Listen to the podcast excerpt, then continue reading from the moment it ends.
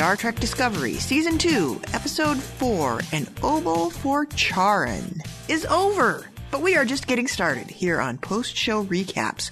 My name is Jessica Liese, and with me this week is my brand new number one for the rest of the season, the uninsultable Mike Bloom. Mike Bloom, how are you? I'm doing pretty well. I am heavily insultable. If you read any comment sections for any podcast I have the pleasure of appearing on, uh, I'll admit, Jess, feeling a bit under the weather this week, though based on this episode, I can't tell if that's a good thing or a bad thing. Well, if you let the saurian sneeze on you, that's probably okay. But if it turns out that your species is just undergoing some weird kind of puberty, I can't help you. Well, true, though, is it a puberty that lets you, uh, you know, almost go through a metamorphosis to become a, a new powerful form? Maybe the, the ends justify the means. Well, yeah, you know, you gotta go through some rough stuff and then you emerge twice as powerful as before. I think this is a very interesting time in Saru's life. Yes, very much so. I, I don't know. Again, we don't know how old he is, so maybe we can call this his like midlife crisis or his quarter life crisis. We got some additional Kelpian mythology to build into the short treks episode that we saw, which garners a lot of questions and speculation. Uh, I'm happy to appear back on this episode. No shade to Point of Light from last week, but it feels like that positive classic Star Trek juju that we were putting out into the universe two episodes ago sort of came back around for this episode. Is this going to be one of those things like with Star Trek movies where all of the even numbered ones are good and all of the odd numbered ones are eh? I mean, the, the premiere wasn't terrible. It was just more action packed. I will say this one, there's a lot of fun stuff in here, but this might be for my money. I don't know how you feel about this, Jess, the most fast paced episode of Star Trek Discovery I think I have ever seen. There are so many plot points crammed in here that I had to go back and watch scenes multiple times because so many things were going on. I mean, ironically enough, the one episode that has the ship in a complete set of stasis where it's not moving had the most going on around it.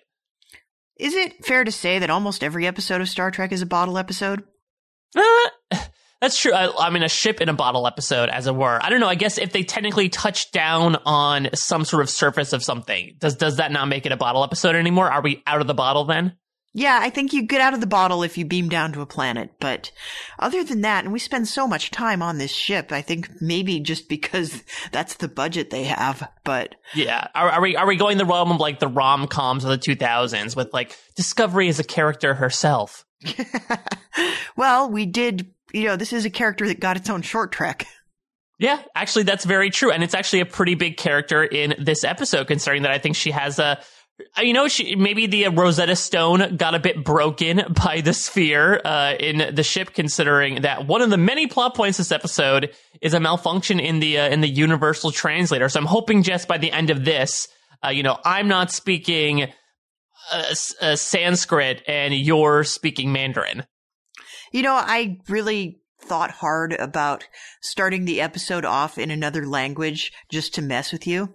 But well, yeah, you you really are the Saru of this pair by comparison. I basically represent the rest of Discovery on the whole, while just staring at you like blank eyed if you try to talk to me in a different language outside of the 11 years of Spanish I took that I've now completely gone out of my head in lieu of Star Trek facts.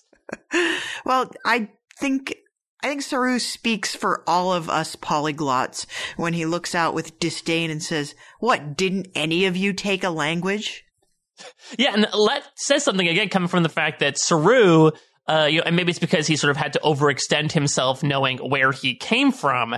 Uh, but he really, you know, made an effort to be like, look, I'm the only Kelpian here. Uh, I didn't have anybody to begin with. I was inspired uh, to sort of work hard by this whole refugee experience that I had, and I'm the one that's learning the language. How badly does that show on you people who have, uh, you know, grown up so privileged by comparison?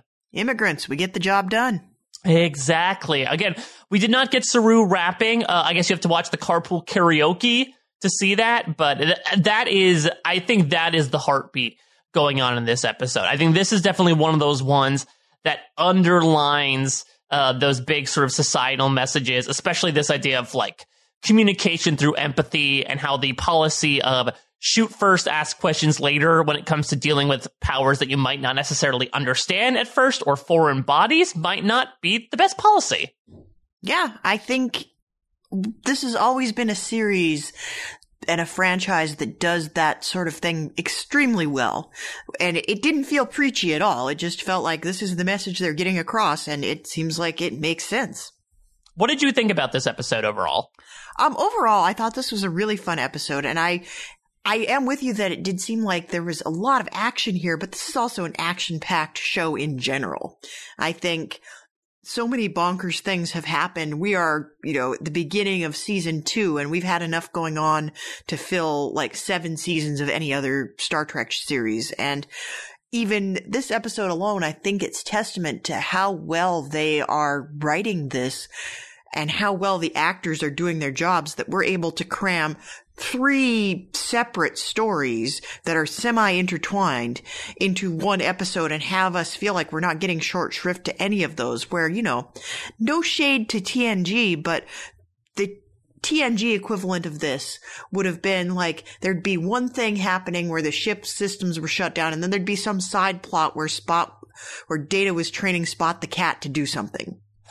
Yeah, though I mean on that note, you say three storylines, but I mean I feel like you could separate the sphere thing from the universal translator thing. You could throw in the number one thing at the beginning of the episode. Yeah. There was even more going on from that. And I, I do appreciate their ability, their sort of e- economy of plot as it is to sort of squeeze everything in. And I totally agree that this episode is the most recent one to really indicate to me just how strong the performers are in the show, considering that, like you said, they have to get across some really complex emotions very quickly. I sort of wanted some room to breathe personally. I would have loved if we had maybe marinated in a couple of plot lines like if we spent one episode focusing on the uh, as Pike says the the Tower of Babel that emerges from Discovery's malfunctioning universal translator while in engineering uh, you know, we get the we get Reno and Stamets and Tilly trying to figure out how to open the door. And that all happened in the first half of this episode. It's it's pretty crazy. Uh, so I personally would have liked them to ease up on the gas a tiny bit, but I do understand, you know, they only have 13 episodes this season as opposed to the 15 they had in the first season, and they really seems like they're going to some really ambitious places. So I understand the intention there. Yeah, and I mean, think about the first season where secret Klingon, secret mirror universe person, and person who died in episode one coming back evil is like any one of those three things would have taken an entire season to tell in any other Star Trek world.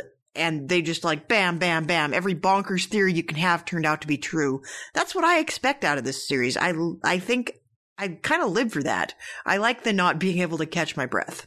Mm, how do you feel about? I mean, I guess we have some twists. We have the May stuff. This episode might reveal a nefarious twist on the spore drive than what Stamets originally intended in his work. But I mean, how do you feel about the fact that there isn't really like a big capital T twist that's gone on so far? And we're, we're about a third of the way through the season.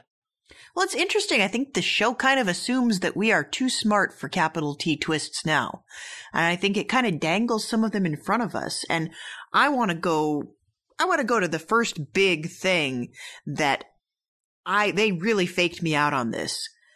I did think for a hot second that we were going to lose Saru. Mm, I, I'll admit I did as well. And I think the 5% of me that did was the 5% of me that is constantly thinking about Jason Isaacs, Captain Lorca dying, what, two episodes before the finale of season one? You think, like, that's a really awkward place to put in a major character death. It seemed like Discovery season one sort of paved the way to say, like, it doesn't matter if it's episode one, five, or f- the finale. We're going to throw in random twists that come up along the way. Uh, and I do think that while it would have been horrific for the franchise to kill off Saru, especially since I'm very excited to see where his character is going. When you uh, when you see him, you know, amongst the the verdant, uh, uh, you know, room he has set up, and there's about ten minutes left, and him and Michael are going on to these long diatribes about how much they love each other. Uh, you sort of you sort of just take a look and you think, oh, okay, I guess this is happening. I guess for me, one of the telltale moments was when Michael was helping Saru to his room, like everyone stands up and looks at him. Doesn't that feel like usually on a show one of those fourth wall breaking moments where like the director is implicitly saying that's a wrap for Doug Jones and everyone is applauding on set? Well, Absolutely. I think that was one of the moments where it made me start to think, oh, this could really be happening. I'm sure Doug Jones has no shortage of great roles to slip into in the future. He's been in how many Oscar nominated films as creepy character number one? He's going to have plenty of offers if he leaves Star Trek uh, Discovery. And so I did sort of feel that, but I also think this show the writers on this show are thinking we're in a world where all of you people have probably also watched Game of Thrones. So you all expect that we can, anybody can die at any time. And so we'll just throw it at you. I really don't think we've ever seen a death fake out this good in at any point in Star Trek history. And uh, when, yeah. And when we have killed major characters, which isn't often in the history of the franchise, it's like everybody who follows the show at all kind of knows it's coming because they heard something about the actor leaving. Mm, or getting arrested for a DUI. Yes, yes, indeed. Um, and I, I, guess, I guess maybe the benefit of if they decide to kill off Saru, Doug Jones isn't necessarily fired. They could just put on a bunch of makeup on him in a different way and just slip him in. Maybe he could be the new Linus. I think Doug Jones could have a prolific career on Star Trek no matter what he embodies, as long as apparently it's not his own face on screen. So basically the same thing they did to the original actress that's playing Lieutenant Commander Airiam. Yeah, exactly. Basically, just like make him over. Maybe he could be the new Airiam. He could be Airiam 3.0. Uh, we'll see if they if they finally decide to do it. I mean, I think that it was. I thought it was very well done, and the scene between Saru and Michael was beautiful. And you know, when I had the pleasure of attending the red carpet, I think it was uh, Anson Mount told me it's just like Doug Jones is doing like like award winning work in this season. And this episode, I think, is indicative of it. Uh, you know, I did have some some wheels turning in my head that I knew Saru, or I knew there was going to be a Kaminar centric episode.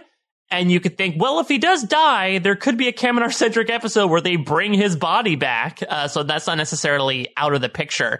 I think the timing might just be a little awkward because this fake out is done much better than the one you and Rob talked about last week with L'Rell holding up the uh, the severed heads of Ash Tyler and the baby.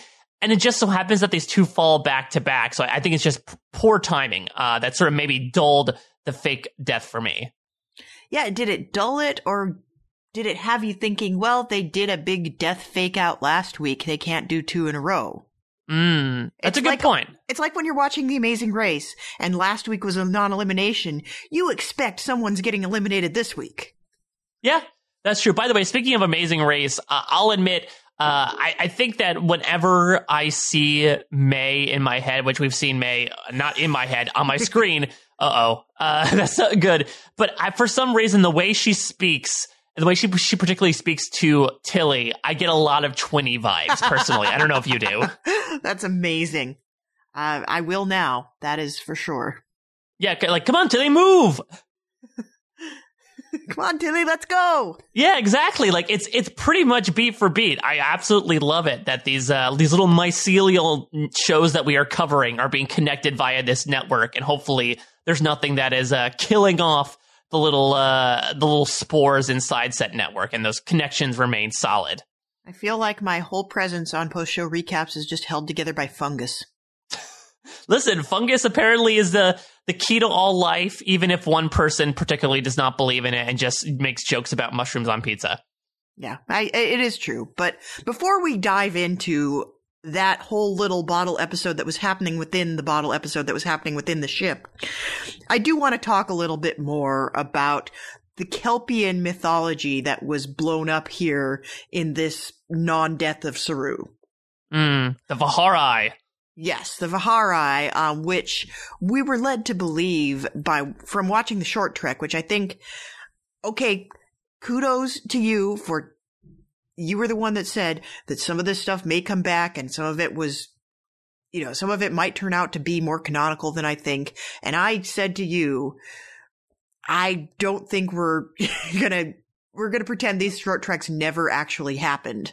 And I will give you money if any of it ever comes up in the series. And I I guess I, I guess I, I lost that bet because this came up big time. And if you hadn't watched that short trek, you might be even more lost at this point. But, um, yeah, we find out that the the Vihari, we thought it was a death process and that, you know, you reached the, the terminal stage and then the Ba'ul just come and gather you and take you off to Kelpian Valhalla. But it turns out that this is just a stop on the road. It's not necessarily the end of life. And I think that's really quite weird and it blows apart the whole Kelpian mythology in some weird ways.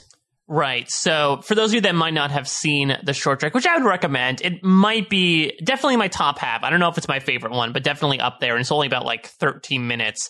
Uh, but basically, Saru's background as a Kelpian on Kaminar is that his species is a prey for a predator called the Ba'ul.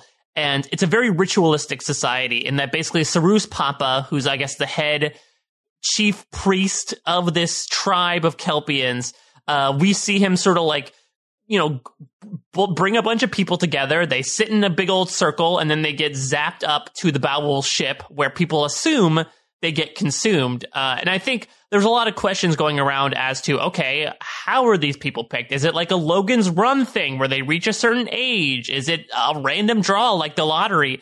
And it seems like from what's being implied here, the Vihari is directly linked to it. Now, I don't know if you, I know you mentioned, you know, uh, puberty beforehand. I don't know if the Vihari is an age based thing or if it's a condition based thing. If it's an age based thing, I don't know what straw, you know, Saru's dad drew because he is a quite an old dude hanging out, able to, I guess, bypass the age restriction that came with that. Yeah, that's that's where I think it's a little fuzzy. It's, it can't be that everybody's on an approximate timer where once you reach a certain age, the clock starts ticking because you have very old Kelpians like Saru's dad. So that seems weird to me. That's one thing that I can't quite figure out. The other thing I can't quite figure out is if it's just that they put all the sick people in the circle to get beamed up to the Ba'ul ship, why why are they a fearful species and why are they prey? Because we already said the suicide cult aspect of it. Rob and I talked about this where he said the suicide cult aspect of it was really not that didn't imply that they should be fearful or they should have evolved any fear sensors. But this is even less so. This is like, you're not even weeding out the old people and they might be afraid or they might feel like they have some good years left. And you're not randomly selecting people, so they're not all afraid that their number might come up. This is just, oh, you're sick. Go over there and die like you would anyway. Yeah, I mean, I guess it's there. Maybe it's more uh, satiating the like the hypochondriac side that comes with fear of like, uh oh, I got sneezed on the other day. Does that mean I'm gonna, you know, contract Vihari and I have to get beamed upward? It's a really interesting question, especially when, as you mentioned, Saru sort of breaks the logic of it wide open in that actually Vihari sort of helps a Kelpian change a bit. Uh, in that, you know, in this very dramatic scene, the big fake out Saru asks Michael to cut his threat ganglia off. Basically, Saru says with Vihari, uh, you, they either basically send the people up to get killed by the Ba'ul to essentially save them from the madness that they would succumb to. So, without the Ba'ul around, Saru decides to essentially, you know, c- commit a gra- graceful suicide by having uh, Michael cut off his threat ganglia so that he'll die a painless death. But they sort of, they sort of just retract on their own and I think that that's a wrap on the threat ganglia, not Saru. Uh, and it seems like we might be heading for a Saru 2.0, Jess. Yeah, that, well, that could go one of two ways. Like, he could come out and he could be like his best self now, you know, living his Oprah best life after he loses his threat ganglia. Or, what if, what if Vihari, what if they're not overselling that? What if he really is going to go crazy? Yeah. What if we get Dark Saru? What if this is like he's what if all the Kelpians are just dormant supervillains and the whole reason the Ba'ul started hunting them and like made them all think that they were going to die anyway is because if you let the Kelpians mature and get to that next phase, they start taking over everything and killing everyone. I'll do you one further here because I saw this theory being bandied about a lot in the past week. What if the Kelpians post Vihari are the Ba'ul? I have heard that one as well. It's an interesting theory because I guess the thought would be essentially that these Kelpians that get beamed aboard, they're not they're not there to be culled and sacrificed. they're sort of welcomed into this retirement community, as it were. Uh, and maybe it does involve them going a bit mad, like you said. But either way, I think it promises some really interesting directions for Saru's character, which I'm excited for. I think Doug Jones does a fantastic job, but I'll admit it was getting a little, little samey for me, this idea of like the the fearful yet logical Spock esque first officer, especially considering that we're bringing Spock onto the show, there needed to be some character deviation. So if this means we're going to be seeing uh, Saru's like big D energy for the rest of the season, whether it culminates in a big murder spree or not, I, I'm excited for it personally. He's got big ganglia energy. yeah, not anymore. Though hopefully I don't know. The Terrans love to eat the ganglia, so uh, I don't know how if they ever run into Emperor Georgiou, we'll see how pissed she is that that that one opportunity is now gone. Yeah, and I can't imagine that when the, the ganglia fell off, they could just collect them because they're probably like they get all chewy and it's no good. Yeah, exactly. You have like a, I think you have a good like window, like when you, uh, if you lose a digit, you can like put it on ice and then you have a certain amount of time bef- uh, before it sort of you know, loses any chance of getting reattached. I can imagine that as good as the medical staff is, uh, I don't think it was necessarily priority number one or general order one to, uh, to get those things on ice. Yeah, and medical staff really kind of didn't seem to know what to do with him anyway. They're just like, okay, go back to your Project Genesis dorm room and die already. Yeah, do we think that like is has Saru been written up by Starfleet before? Does it seem pretty illegal to essentially be growing your own stash in your quarters? Well, especially since Rob and I have talked about this, where every single Starfleet room we've ever seen up to this point is like completely sterile, except they get one personal item like they're going on the Survivor Island. Yeah, I mean, I don't know. I think we need like the Starfleet Marie Kondo to go through and essentially tell Saru, like, do these plans, do they spark joy in you? Well, I think they do spark joy. It's probably why he does it. Like his luxury item is his hanging gardens of Babylon. Yeah, that's true. Though maybe they're, I don't know, maybe they're holograms. I'm not entirely sure, but it was it was beautifully done because it also, you know, it's it's nice to hear that Saru, who is sort of, I think, flagellating himself a bit this episode with talking about how he was so focused on becoming a Starfleet officer that he obscured his own alienness. You can take the Kelpian out of Kaminar, but you can't take Kaminar out of the Kelpian, it seems, because it does seem when we cut to his quarters that it seems like we're sort of in the lush, you know, uh, flora of Kaminar. Uh, it seems like no matter what, he wanted to feel like he was at home, even when he, it was his home away from home. Can you imagine what that must have been like when he was an ensign and he had to have a roommate? Oh my god! Well, considering that, I don't know. Maybe he, since Tilly got sort of her own uh, special dorm room for a while because of her snoring, maybe they're like, they got complaints about his uh, his frequent plant growing, and so they just sort of put him in his own little cell to deal with. Though, like you said, I think Starfleet just doesn't know how to deal with Kelpian, so they might have just done that in the first place. And that's that's so fan fictiony too. That so there's this alien race that's so alien that Starfleet really doesn't know what to do with them. Oh, they're so special. It's like you got like people with metal on their face. You got someone that we're not even sure if they're a robot. You've got a lizard that puts mucus on people when he sneezes. I feel like the Kelpians are not that complicated. But yeah, that's just me. You'd think the biggest thing is the threat ganglia, but everything else sounds, you know, advantageous. Speaking of uh, lizard stuff, how did you feel about not only the return of Linus, but an actual Linus speaking the standard tongue? Well, I liked I liked hearing from Linus a little bit, and I like that we're getting to have a lower decks moment pretty much every episode now. That's kind of fun, and I really like his energy. I like his spirit. Um, his one line where I had a cold last week and it sucked. You know, any other Star Trek show would have just let that moment be a random throwaway moment. And now they're going to bring it back and lampshade it, um, and actually give him something to do. I thought that was kind of fun.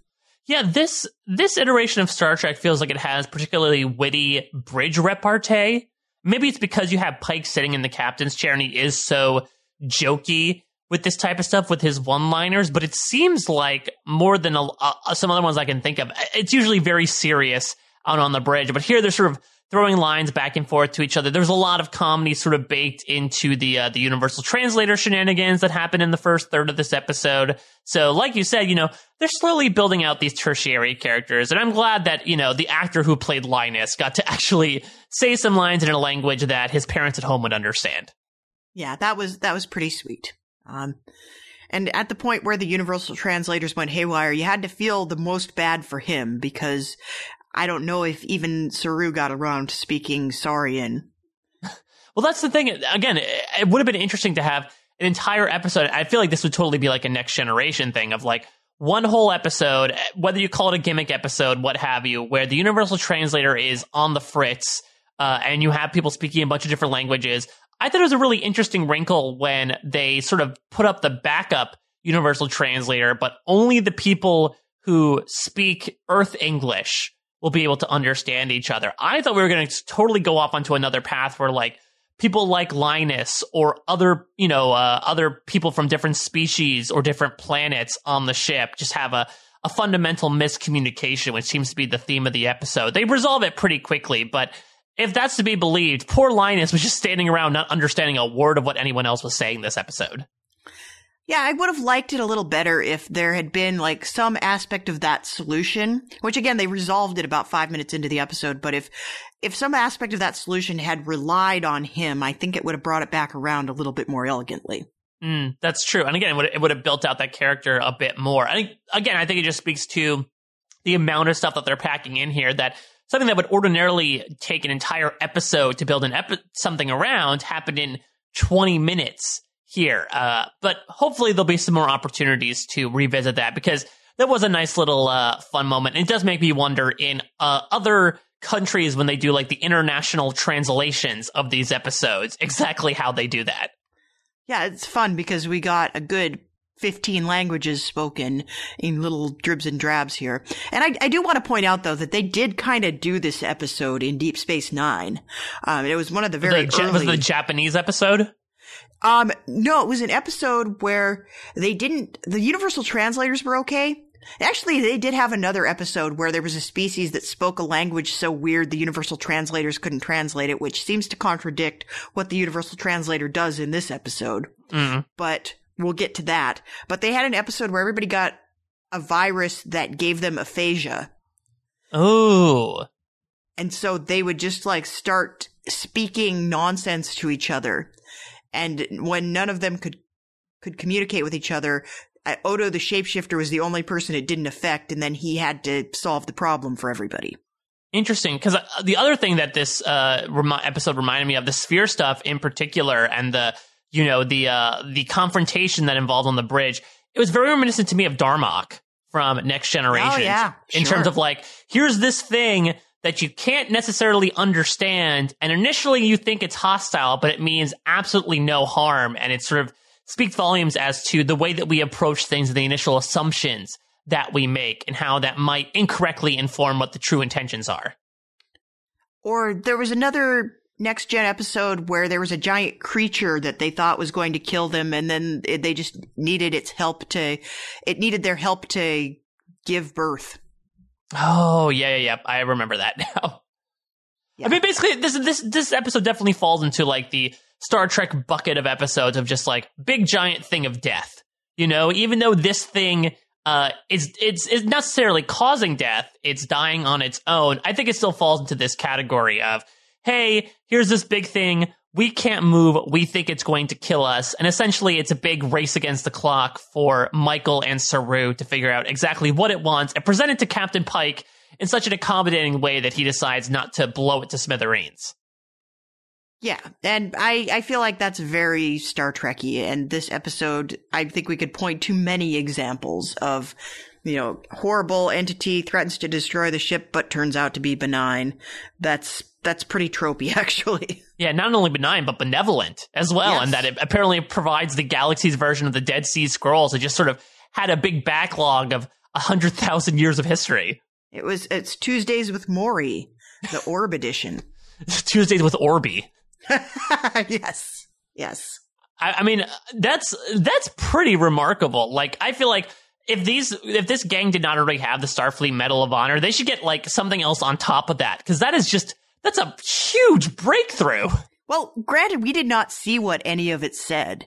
It could be like 999,000 years of uh, Kirk and Spock slash fic. That's true. We don't exactly know. Maybe it's like a real trashy sphere. It was just looking up like all the. It was reading all the pop culture rags and like the the the, uh, the tabloids, so it knows all the celebrity gossip from a hundred thousand years back. It's it's all of its posting to television without pity is like a whole big chunk of time in there. Like the whole time the website was on, like the orb was posting his thoughts on like who America's next top model should be. I mean, I don't want to get too salacious here, but of the insurmountable amount of data that made its way into Discovery, how much of it do you think was porn? what does orb porn look like? I don't want to know. yeah, that that is more than likely. I, I, think you get a lot of thoughts that are not necessarily going to help anybody, except maybe like orb anthropologists wanting to know how they copulate. Yeah, and that's the thing. Like, I think maybe if Pike had realized in retrospect that he essentially had to, in a very symbolic gesture, let down his walls, you know, uh, put down his arms in order to essentially divert all his power to this communication system to take all the information. If, if he found out that the lion's share of it was uh, some some nice old orb porn, I, I don't necessarily know if he would have had the same response to the situation. Or what if it's one of those situations where they don't even know if it is porn? Like they're reading it and they're like, this could be poetry. Or it could be really dirty, but since we don't really know anything about the orb, it's really hard to tell. Right, right. Like how a lot of ancient texts, uh, you know, get into some very lewd details, uh, but you can't really judge it because it's from 100,000 years ago. So, uh, who knows? The, you know, the orb is a compendium of everything that exists in the universe, apparently, and it is not spared any sort of uh, instance whether or not it's appropriate for all audiences. I guess I'm just glad they had enough hard drive space to back that all up to the cloud. I mean, I guess so, or the nebula, as it were. I mean, I guess is there is that a thing? I'm assuming so because it's the 23rd century. But I guess after uh, after Disco got that information, they just ported it right over to to Starfleet because I mean, otherwise they couldn't really do anything considering how much memory this thing is probably taking up in its, uh, you know, Disco central RAM. Yeah, I, I can't even imagine. Like they must have had to be pulling that behind the dark matter brick that they're already pulling behind them. And I think that, I guess on that note, I mean, the big stakes that come into this as well, and the reason why Pike wants more than ever to like put the, get the move on in breaking out of this sphere's uh, you know orbit aside from it blowing up is that Spock has happened to make its way around the sphere without being noticed by the sphere. It really picked out Disco as the one to impart all its knowledge onto. But uh, yeah, this was yet another stepping stone in the eventual trip across the shore to get to Spock. But I would say of the four episodes so far, this was the most minimal Spock based episode thus far. Yeah, I love that every episode is like there's just a little tidbit of like another clue. They're they're chasing him like he's Carmen Sandiego, and like this time he dropped the warrant or something. Yeah, the, uh, yeah, they haven't found the location yet, but they have found the warrant. I mean, I'm gonna make a prediction here. I feel like I feel like we're gonna get our Spock sighting by episode seven. That's my prediction. Uh, I know people might think later, considering that, like you said, it's really dripping out, but not to get into the trailer stuff too much, but there is a good amount of Spock scenes in there that makes me think if this was like Disco season one, that would be where they'd take their mid-season break and then come back into a Spock focused second half of the season. But I'm hopeful that in the first half of the season, we'll get at least one whiff of Ethan Peck's beard. Yeah, I think that seems likely. I think we hit the midpoint having seen Spock. I would say we hit that midpoint and maybe the last thing we see in an episode is Spock like coming on board and saying, hello, sister, and like raising his eyebrows and that's scene. I love this. Again, making your amazing race comparison. Spock is the Phil Keoghan of Discovery. He he really is. Um I mean, he's got those I, crazy eyebrows. And just like the Amazing Race, they have to find Phil. They need to find Spock. They just don't have the clues are more indecipherable than an Amazing Race clue. Yeah, every time they pick up a clue, they open it, it takes them to another clue. It's it's true. And like this episode, you had to either fight the orb or fight the blob. It's a roadblock. Yeah, it, each of these things has its own pros and cons. It's such a grand unified theory. I, I really, I, I think, I think this is all connected. I mean, it's CBS after all, so I wouldn't be surprised if this all ends up being a big crossover episode. Yeah, I think so. Well, and if or if it doesn't like spawn a million more spin-offs like we get you know we're getting a lower decks we're getting a section 31 we're getting a picard. I think the next one is going to be a star trek reality show where teams of two are racing across the galaxy for a million strips of latinum. I think that works. Or uh, maybe like an amazing race or a, a star trek mockumentary show where it's like, ooh, uh, let's talk about, let's see what's going on on, I was, I was about to say Starbase 5, but they, they got their own stuff to deal with right now, but just some random Starbase. It would basically be like Deep Space Nine, but sort of done in the mockumentary style where they're talking to some sort of android who's receiving all this communications via a camera. So sort of modern family meets Star Trek. Yeah, exactly. Look, it's it's going off the air. So again, this if energy is neither created nor destroyed, it needs to be displaced somewhere else. Well, I think there's got to be some kind of physics theory that states that all the energy that's going out into the universe is coming back into Star Trek. yeah, all things just direct to Star Trek at the end of the day. It maybe eventually all of the shows on TV will just be Star Trek something. Listen, I will not complain. It's just it's taking over. It's like it's like a big gooey ball of May that's just absorbing everything.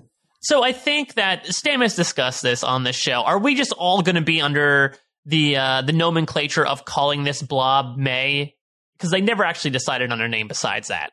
Yeah, I think I think that's where we're headed with it. Um, I don't think we're gonna give it some fancy new name at this point. I think they've already decided that they're gonna call it May because if they gave it another name right now, it wouldn't stick. So, like I said, I I thought this was a really fun storyline. I'm so glad they brought Jet Reno back and that uh, Tig Notaro is doing just a great job of it because I came to the realization during this particular storyline, Jess. I think Jet Reno is the McCoy of Star Trek Discovery. You just blew my mind, Mike. Just because, like, all the sarcastic responses to basically everything that was going on, even in the most dire situations, just screams DeForest Kelley to me. And even though she technically predates him here, that, that's the very first thing that I thought of. Oh my God. The, yeah, it's true. And that's, it's an energy that we have been missing in a lot of Star Trek. We don't have enough sarcasm. Completely agree. Everyone, everyone else seems, you know, pretty earnest with maybe some hints of sarcasm, but she just oozes it. Like she basically got infested with her own sarcasm spore uh, considering the argument that she gets in with Stamets. She even has her own like reference here where she says, you know, uh, I'm a grease monkey, not a farmer. yeah, she's uh, she's got sporchasm. what did you think about uh, the anti-spore propaganda being put out by uh, by Jet Reno here and Stamets' response to it? This felt a little bit forced, if we're being honest. It's like, uh, it, it felt like the two of them were about to go on uh, that what was that short-lived show on MTV where they traded insults?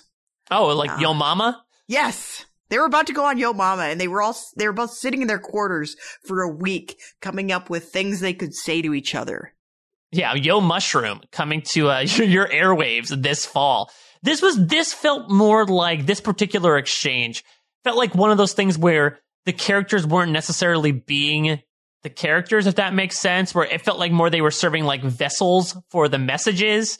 Uh, you know, where Jet's coming across being like, hey, you know what? Uh, dilithium is reliable. It's good. And it's not as weird, new age, funky as the mushrooms are. And Stamets coming forward saying, you know what? The reason why I came up with this in the first place is that it's clean, it's renewable, it's efficient. Those things might not necessarily be true by the end of this episode, but it was a weird two minute exchange that I guess if you needed a refresher on what the Spore Drive is in comparison to Warp, I guess you get it right there.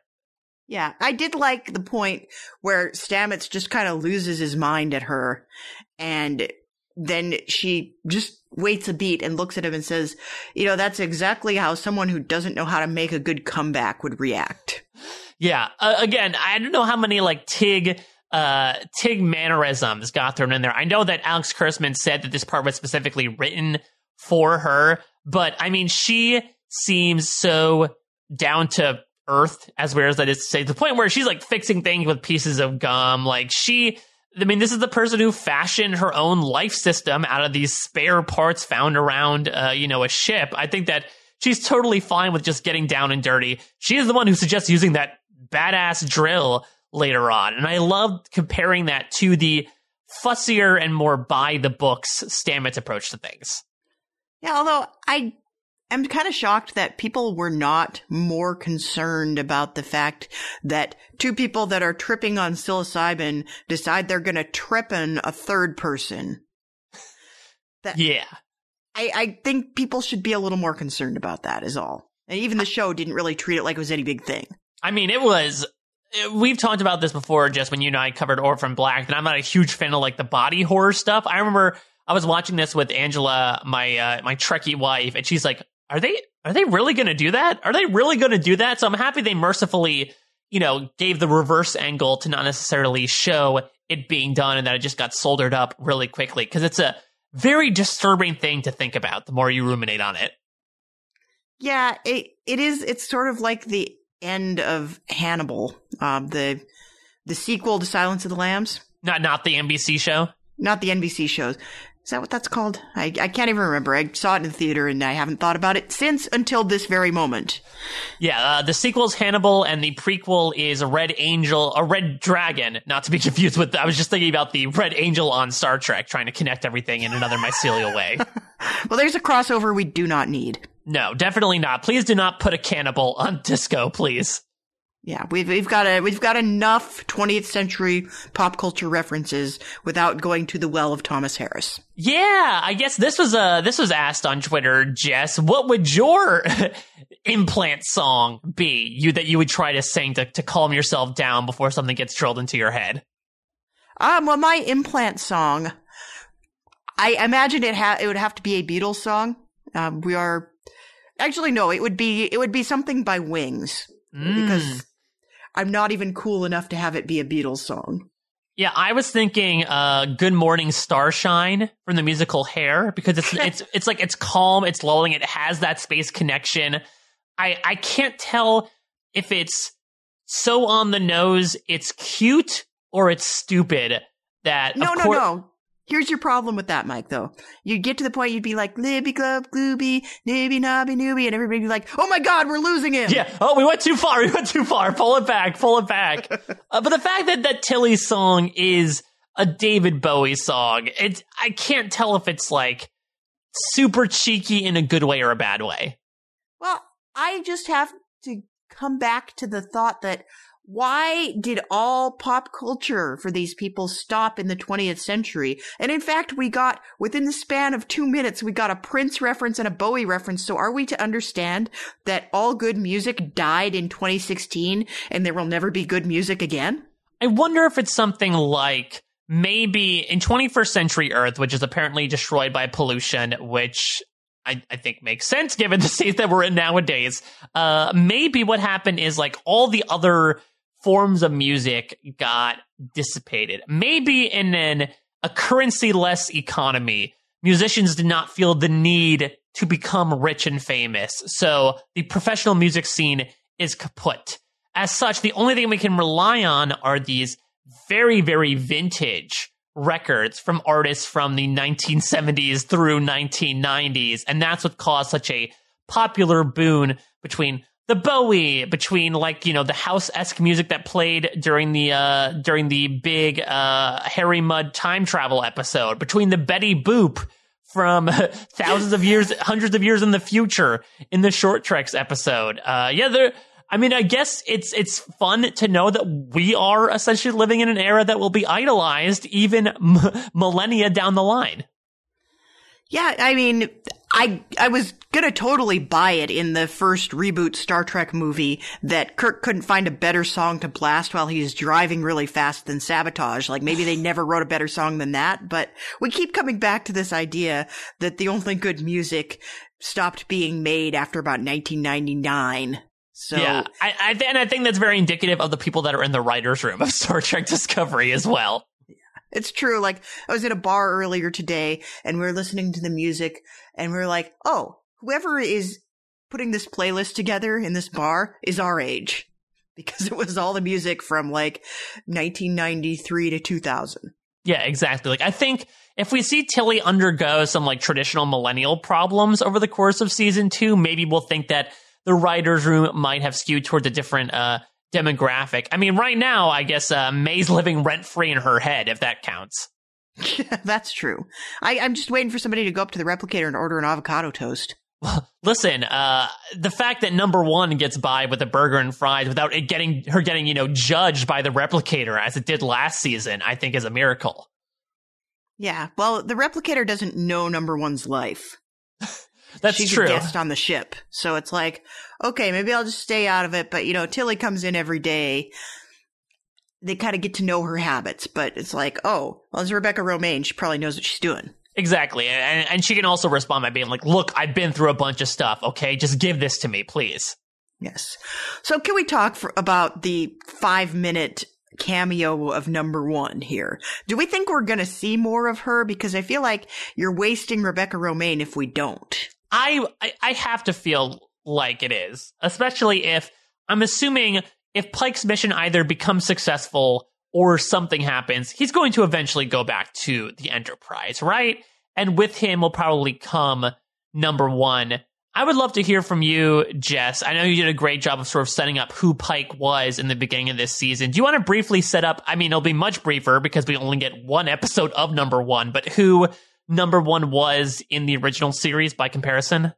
Um, sure, I can do that. Uh, number one, well, first of all, to understand number one, you have to understand how Star Trek originally got made. So there was a pilot created called The Cage, um, that featured Captain Pike and it featured his number one, uh, who never has a name, is only referred to as number one. And this pilot didn't get picked up, but the concept of Star Trek did. And we see footage from this pilot in subsequent episode of Star Trek the original series that's in a story that's told in flashbacks. And so this is where we get to know number one played by Majel Barrett, who ended up marrying Gene Roddenberry and who ended up playing many roles in the Star Trek universe going forward. She was the voice of the ship's computer and she was Lwaxana Troi.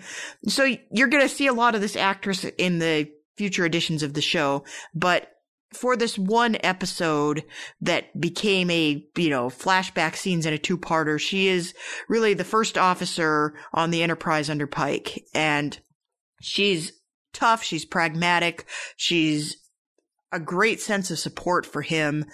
And it's a very progressive role. It's something that I think 1960s TV audiences may not have been fully ready to embrace.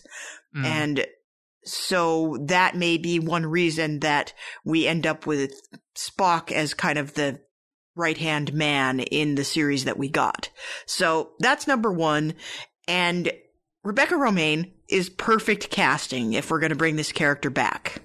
Yeah, I, I agree. And I think it's also really fun bringing her in as well because this, and I think I talked about this last time I was on, but Discovery, more than any other Star Trek series, is really focusing on the idea of uh, female empowerment and women in a position of leadership. And that was really focused on very interestingly last episode, particularly with L'Rell's, uh, you know, dealing with the hassle that comes with biases against her gender in a very male centered society. And so it's fun to get sort of a, a glimpse here where, like you said, I think those, uh, those qualities of Majel Barrett's performance make its way here into Rebecca Romijn's. The fact that she is you know, doing her own investigations, bypassing all this Federation protocol to look into what exactly is going on with Spock's file. Again, we get a smidge of Spock stuff here, but basically, I think it's the needle's essentially moved a little bit in that they're saying, yeah, something is definitely up with his file. We don't think he actually killed anybody. Uh, oh, there's his ship. Let's go find it. But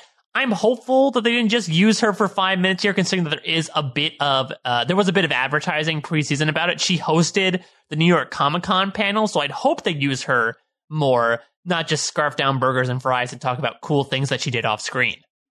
Yeah, and she literally was on that ship for five minutes. She beams aboard, she orders a cheeseburger, she hands off some files, and she leaves. I don't even think she touches the cheeseburger. The thing about this scene, though, is that it provides some really interesting both Easter eggs and I guess explanatory pieces as well. Uh, I guess the biggest one is that, you know, we know that Pike is not only captain of the Enterprise and pseudo captain of the Discovery, he's eventually going to become a fleet captain. And I know it's been a big sticking point for Star Trek fans that in the first season, they're like, wait a minute, why is Star Trek Discovery using all these holograms? This technology did not exist whatsoever in the original series. And aside from the fact that it, it, it was filmed 50 years before this, uh, it seems like from what we're led to believe, the reason why it doesn't show up in the original series is essentially Pike is anti hologram. And I would assume not only did he institute it get torn out of the Enterprise, but again, when he assumes the position of fleet captain, you'd have to imagine he institutes those policies for the entire fleet as well. And so that's the explanation the show is providing as to uh, why holograms no longer exist in the Star Trek universe after this point. Well, I think it's more than fair that we get that explanation because it did look very Star Warsy and it was distracting and seemed like it was kind of a technological leap that we weren't ready to make in this era. But I think they, if they're going to go there, they have to do that. And I like that they're also sort of doing that with the Spore Drive already because Spore Drive is way more advanced than anything that anybody had a hundred years later in this universe. And there has to be a good reason not to use it. So I think we're going to be spending a lot of this season talking about all of those reasons. And one of those reasons is that you've angered this blob of dark matter and apparently caused a lot of ecological damage. And I love that we have to explain this and that we have to give a good reason that you flew a little too close to the sun and nobody, like not even the really, really bad people are talking about spores a hundred years later. Yeah, exactly. And I think this show either it was in their long term plan or they sort of use season two to be like, oh crap, we introduced a bunch of stuff. Now we need to actually remember when we're taking place in the franchise. Uh, but yeah, so this episode, you know, as we mentioned before, that Reno and Stamets are able to drill into Tilly's head to get May to essentially talk with her voice. I don't necessarily know why Tilly was speaking with May's particular voice. You think the Spore would just use Tilly's voice? But I guess they want to use some vocal overlay there. But essentially, uh, May is actually part of a series, a species called the JahSepp, which live in the mycelial network. And apparently, they were just having a good old time until all these jumps that Disco was making introduced some sort of creature or some sort of monster uh, into their system that has essentially destroyed their ecosystem. And that just shatters Stamets uh, because essentially, aside from Hugh, this spore drive was like his life's work. It was his child. And when he found out that his child, that he thought was the, his perfect angel, was essentially, you know, doing bad stuff behind his back, uh, it crushes his life's purpose. Yeah, there's like a silent spring going on in the mycelial network.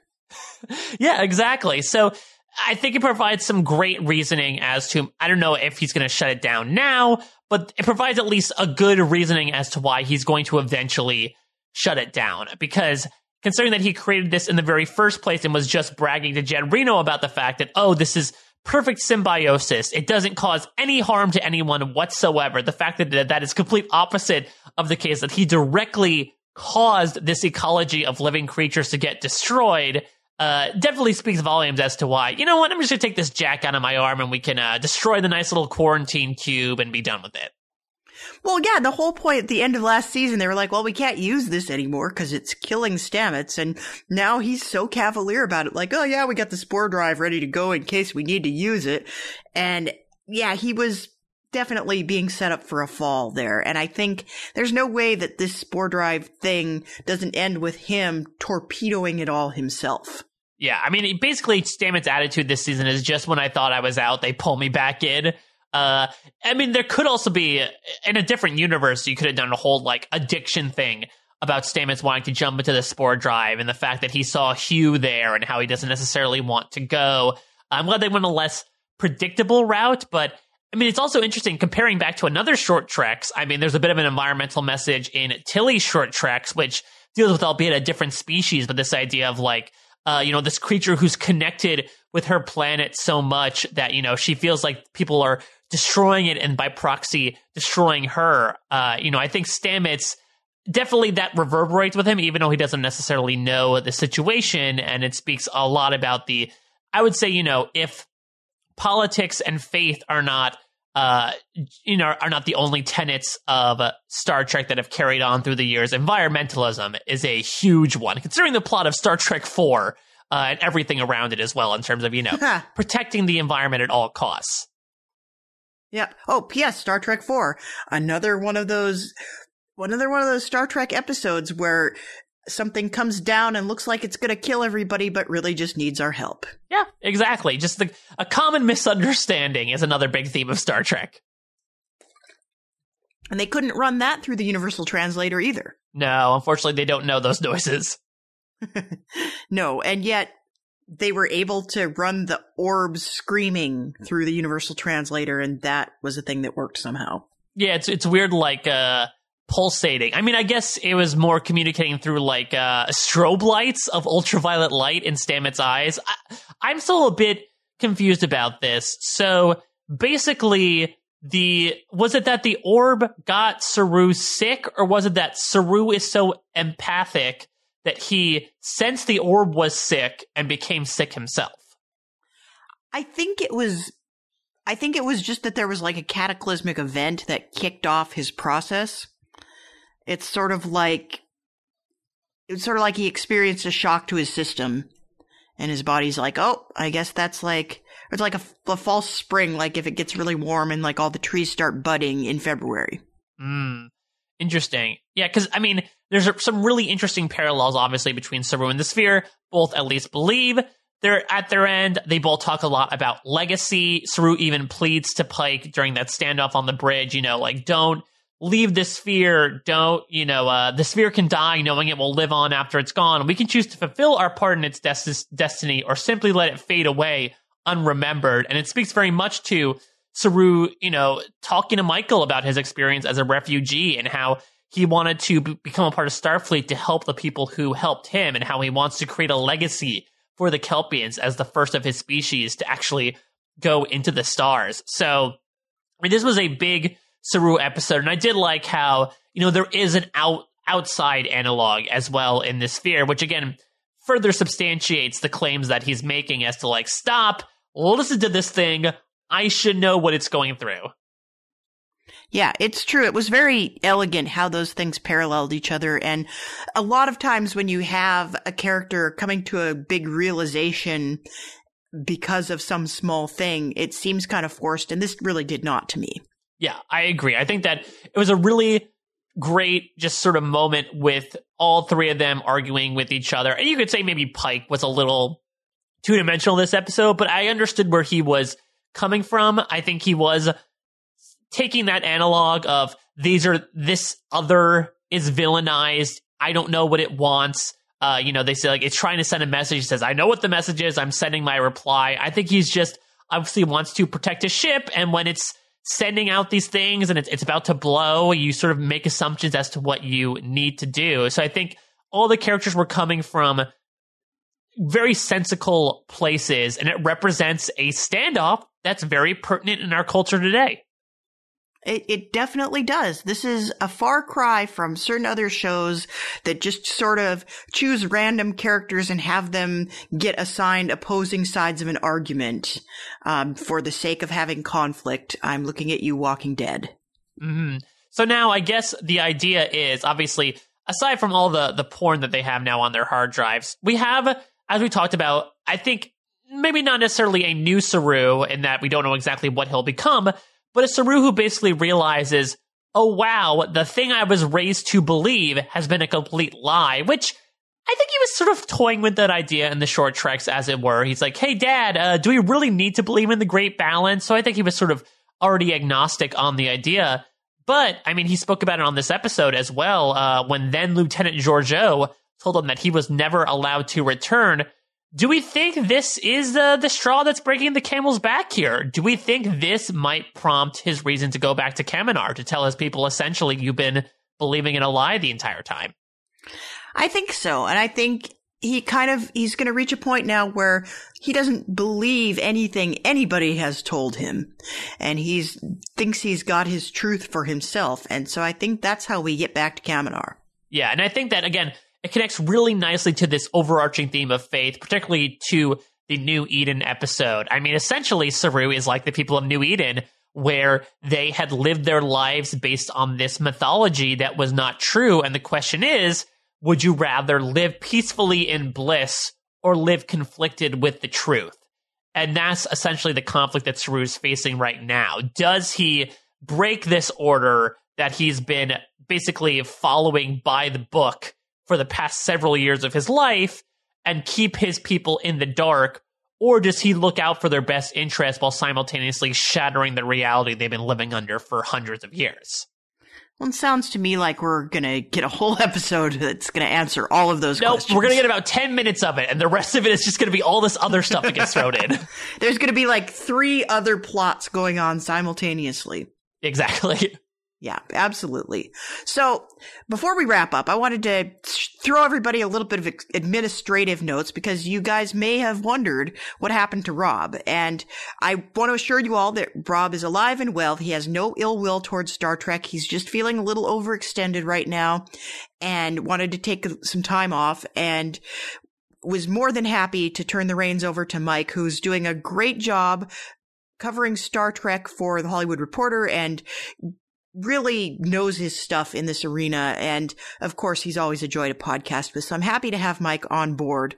And incidentally, I have to say, I'm happy to have Mike on board is the first time I've seamlessly worked in a Star Trek analogy to this, where both of these gentlemen, Rob, when he asked me to ask Mike, said, will you see about beaming Mike aboard for the rest of the season? And when I asked Mike if he'd like to join me, he said, I will be happy to be your number one. And I was like, you guys are both bastards because those should have been mine. And it took me this long to work in my own Star Trek analogy with this, but I'm very happy to have you on board as my number one. I, I mean, I, uh, I think that just says we're all a bunch of big nerds, but I really appreciate that. I'm, I'm happy to be on as well. I, as you said, I have the pleasure of covering this for the Hollywood Reporter. So it has been nice up and close to this really interesting season so far. I'm looking forward to really having the opportunity to talk with you and the community at large about this season. Again, there's a lot of interesting turning points in this episode alone. And don't worry, people. Rob was not swallowed by some sort of blob that was emitting spores to not make us realize that he was gone the entire time. He is alive and well and singing David Bowie 24 7. I pretty sure that Rob is too big a nerd to know any songs by David Bowie.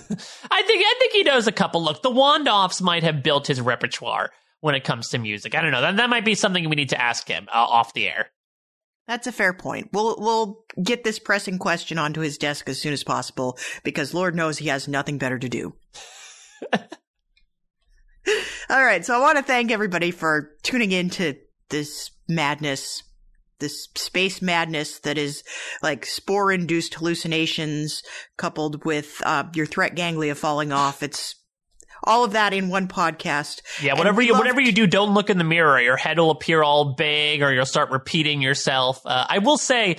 Discovery does a really interesting, has been doing interesting things this season with people tripping out between like all the weird May stuff with like her repeating herself at different angles or the, uh, when Stamets and Jet Reno are tripping balls from the uh, from the spores that have been released. Like they're really futzing with the visual aspects of it, which is again an opportunity for them to take advantage of the technological jumps that have happened between uh, you know the halcyon days of Star Trek and now.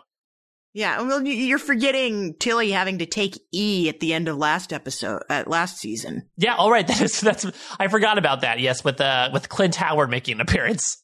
Yeah, more balls are tripped in Star Trek Discovery than in like the whole of the rest of Star Trek. I mean, look, uh, I'd rather have that than Denise Crosby sit me down and talk to me about how b- bad drugs are, like she does in the beginning of Star Trek: Next Generation. that that is true. I mean, I think I think the message has evolved somewhat since those halcyon days. Yeah, it's, it's, it's uh, gone from drugs are bad to like, eh, you know what? They're they're manageable as long as you stay on track.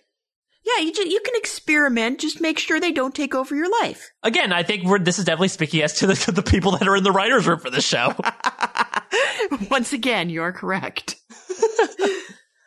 so we love to hear from you guys, um, you guys and gals and Saurians and Barzans and people who may or may not be robots. Please leave us comments um, on postshowrecaps.com. Find the thread for the episode. That's an easy way to leave a long comment, which I'm sure you've got a lot to say. You can also tweet at us. You can tweet at postshow recaps. You can tweet at me. I am at Haymaker Hattie. And I am at a Mike Bloom type. You can go to uh, thr.com slash Star Trek Discovery if you want to check out all the weekly stuff that I'm doing in terms of disco coverage. And I'm excited to, to move forward with you. I've got a burger and fries at the ready. Is there anything you can tell us about um, any upcoming coverage you've got? Episode five, uh, there's going to be some big stuff going on. I know I, I probably you could probably say that about each and every episode, but I'm particularly excited to talk with you about that one. It's uh, it's a doozy. All right. Well, I'm very intrigued. So I'm very much looking forward to doing this again next week. And we hope we'll hear from all of you. So thanks for tuning in and see you next week.